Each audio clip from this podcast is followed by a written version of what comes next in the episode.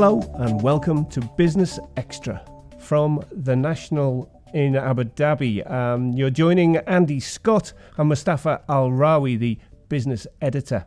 Uh, just so I'll give listeners a, a, proper picture of where we are. We're in the newsroom of the National, in the broom cupboard, it would seem.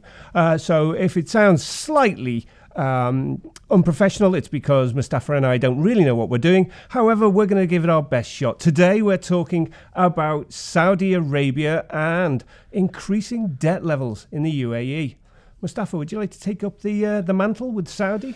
It's been a big week. We've known it's coming um, over the last few weeks because the Deputy Crown Prince Mohammed bin Salman has been uh, giving interviews to our colleagues at Bloomberg and The Economist, highlighting uh, rapid changes to the economic landscape in the kingdom, including the IPO of Saudi Aramco, the national state oil company, that could value it at $2 trillion. Um, and also, you know, various reforms aimed at cutting back on some of the spending and really pushing the country away from its dependence on oil. So, yesterday we had the official announcement of this 2030 vision, which includes um, an approval from the king, an approval from the cabinet. So, we're in business, if you like. This is really happening. This isn't just the talk of one man, but it seems a, a whole country behind it, or the government of a whole country behind it. And some of the details included, I thought, fascinating a potential green card system that allows, uh, I think, Arabs and Muslims long term stays in the kingdom, uh, not just tied to their work. Um, King Abdullah Economic City, which is a huge financial hub that is pretty much from you know anecdotal conversations almost empty um, because they haven't attracted enough people that that will be some kind of you know free free zone um, that will hopefully encourage many professionals to come and be based there. Also, you're going to have a revamp of the defense sector. So there'll be a defense investment holding company. Also, a lot of the defense needs will be met at home, which will probably have the likes of BAE Systems and Boeing and Northrop Grumman and all these guys quaking in their boots. It's true. There are going to be huge ramifications on this. And uh, let me just, sorry to interrupt, but when we say we talk about Saudi's dependency on oil, we weren't just talking about the revenues. I was looking at it, the fact that uh, in 2013 they used this is domestically 25% of their oil. That's going up five six percent every year, and by 2028 they were going to be a net importer of oil. So it's not just this uh, economic dependency, it's a physical dependency they have on it, and therefore the whole of society needs restructuring. He called it an addiction, the Deputy Crown Prince, an addiction to oil, a dangerous addiction. I guess there is no addiction that isn't dangerous by, by definition. But the, it was interesting that he was being very, very um, bullish on this idea that they can do it. He called 2020 as the date of when they'll be free of this addiction, which is in anyone's book is ambitious. Now, you know, let's say it's it's been 24 hours. So let's say okay, 2020 they'll be free of their dependence. Perhaps uh, the non-oil sector will be 65% of GDP from what is around 40 now. Perhaps going from 163 billion in non-oil revenues, they will reach a trillion in non-oil revenues by then. Let's say they make all of that even if they make half of that, even if they get to sort of 50% from 40%, that's massive. It is massive, although there, there was, uh, while it was incredibly forthright for a Saudi proclamation, there was still a lot of nebulous data in there. Not, uh, nothing so stringent about the tax regulations, which were mentioned, but not. I mean, you know, obviously income tax, VAT, you name it. There could be a, a raft of, uh, of new legislation, but there was nothing specific in that. My guess is, given one of our stories last week, uh, that there are there was 1.5 billion dollars worth of consulting work in Saudi alone last year. I'm assuming there's an army of these guys from McKinsey and everyone else working out the details as as we go along. And you know, I'm sure that you know the big picture has been taken care of, and now it's all a matter of you know execution. And in that execution, we'll find out how tangible all this is. I mean, the the big um, implication here is not so much the economic change, but the implied social changes and the almost opening up of Saudi Arabia, perhaps in the same way that you know China was opened up 20 or 30 years ago. A very conservative society that now, given these ambitions, means that they will have to shed some of those conservative factors to go forward. Well, one must presume. I mean, we are sitting what two hours from the Saudi border in the in, in where the Abu Dhabi media offices are, and they must have looked at the UAE and seen how it has become a, a modern forthright country. We, the IMF uh, were, was in Dubai yesterday. They were in Dubai, or at least their analysts were, uh, and giving a new uh, forecast for the region. They lowered their forecast for growth to under 2% this year. But what was interesting was where where is there growth? At least, no, not there is growth everywhere, but where is there a faster rate of growth? Dubai. And Dubai is definitely a very good example of how you diversify away from oil. I mean, this is not an overnight project. They've been working on this for good on 30 years, I think, yeah. when the penny dropped, that they would have to. And they had that urgency. Now, they created their urgency, or they had an ability to create that because their oil reserves were dwindling. And now it's something like 96% non oil revenue funds their budget. For Saudi Arabia and the rest of the region, including Abu Dhabi, that urgency is very much here because oil prices are below fifty dollars. But isn't that often the problem, which is often it, it's been called the curse of oil? It's when you uh, launch these projects without a necessary profit motive, which Dubai definitely had. Anything that is built in Dubai, which is I, I know we mentioned uh, off air when they're they're now building this tallest tower, shock horror, uh, in Dubai, but that doesn't have a profit motive, which is one of the first I that I can remember which doesn't have that commercial background to it, which is what Saudi is going to have to do. Yes, they're going to have to tie up everything they do to a financial payoff in the end because they're trying to get higher revenues from non-oil parts of the sector.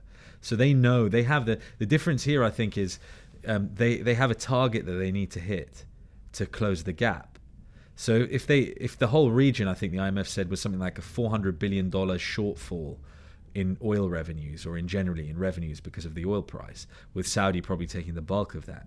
That means they know exactly exactly what the gap that they have to fill. So that in some ways they're not it's not a hit and hope.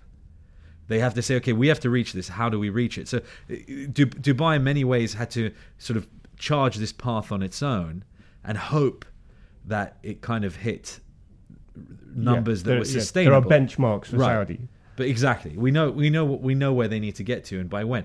But in the meantime, I think this is the big difference. Um, where Dubai struggled was the nature of the credit they took on. I mean, forget personal credit. I mean, they had you know a credit crunch of their own um, to the tune of you know I think a shortfall of something like twenty five to thirty billion dollars that we know of. Yes. Um, but in in terms of their GDP, it's well over hundred percent. Saudi is borrowing. They, they're borrowing in the local market, they're borrowing in international markets. They will borrow uh, not um, in, in a haphazard way across the economy where all companies are, are taking on debt that they can't afford. They will actually be taking on good debt if there's any such thing. Well, hang on, I'm going to have to stop you there, Mustafa. We could talk about Saudi for ad infinitum. Uh, at the weekend, we had uh, the National's first debt round table. Uh, we've had an increasing amount of communication to our desk with the fact of people struggling with the amount of debt they've taken on. Uh, this was one of our panelists. I'm earning my salary is approximately 14,360. But every month I have, I'm paying uh, for the loan is approximately 15,000. How much? And 15,000 for the loan. Against a salary of 14. Yeah. And your payments 15. Yes, and beyond that there is three credit cards, so at least I have to make the minimum payment of that. So sometimes, uh, like I cannot pay the payment of credit cards. Because of that there is loss. Many calls are coming. Even though I'm trying to make the minimum payment but sometimes it is not.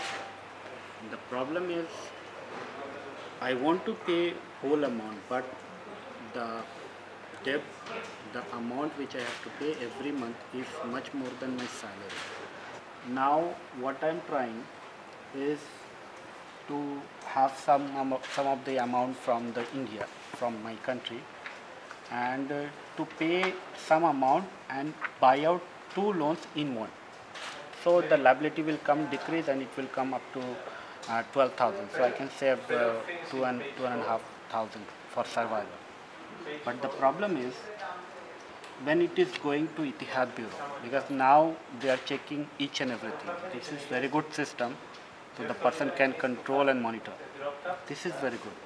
But the thing is, those who are already trapped because of there is no system. Yeah, there is a system, but there is some lacking. Because of that, and some of our fault, we are already trapped. So, what will be the solution for us? Because if I will not pay the amount, there will be an action, right? So definitely they will be they will make a legal action against me, so, or maybe I will go to jail. Or in case of I don't I can I'm, I'm not able to face this kind of problem. So what at the end I will do I will escape from. So Mustafa, uh, sound pretty emotional, very fairly evocative. I think all of us have had experience with debt, personal debt, credit in, of some kind since we moved to the UAE in the region. We've found increasingly as we've done more and more coverage on this issue of the rising tide of personal debt in the UAE for a whole host of reasons um, that we've been getting more and more reader feedback on this issue. So we put together, Alice Haine, our uh, personal finance editor, worked very hard to put together a panel of experts, including Abu Dhabi Islamic Bank's head of credit, uh, Keren Bobker, who's been writing for us, uh, help column for some time, Ambareen, uh, Amb- Ambareen Musa, who's um, from Souqalmal, uh, you know, other experts who have helped us to come up with a plan for how to help people avoid the pitfalls of excessive debt. However, that's for people who aren't in debt as yet. For those who are in debt, it still seems a fairly well, bleak I picture. think we're all in debt. I think that's the, the takeaway. But some of us are in debt we can manage, and some of us are not. We're well past the point of help.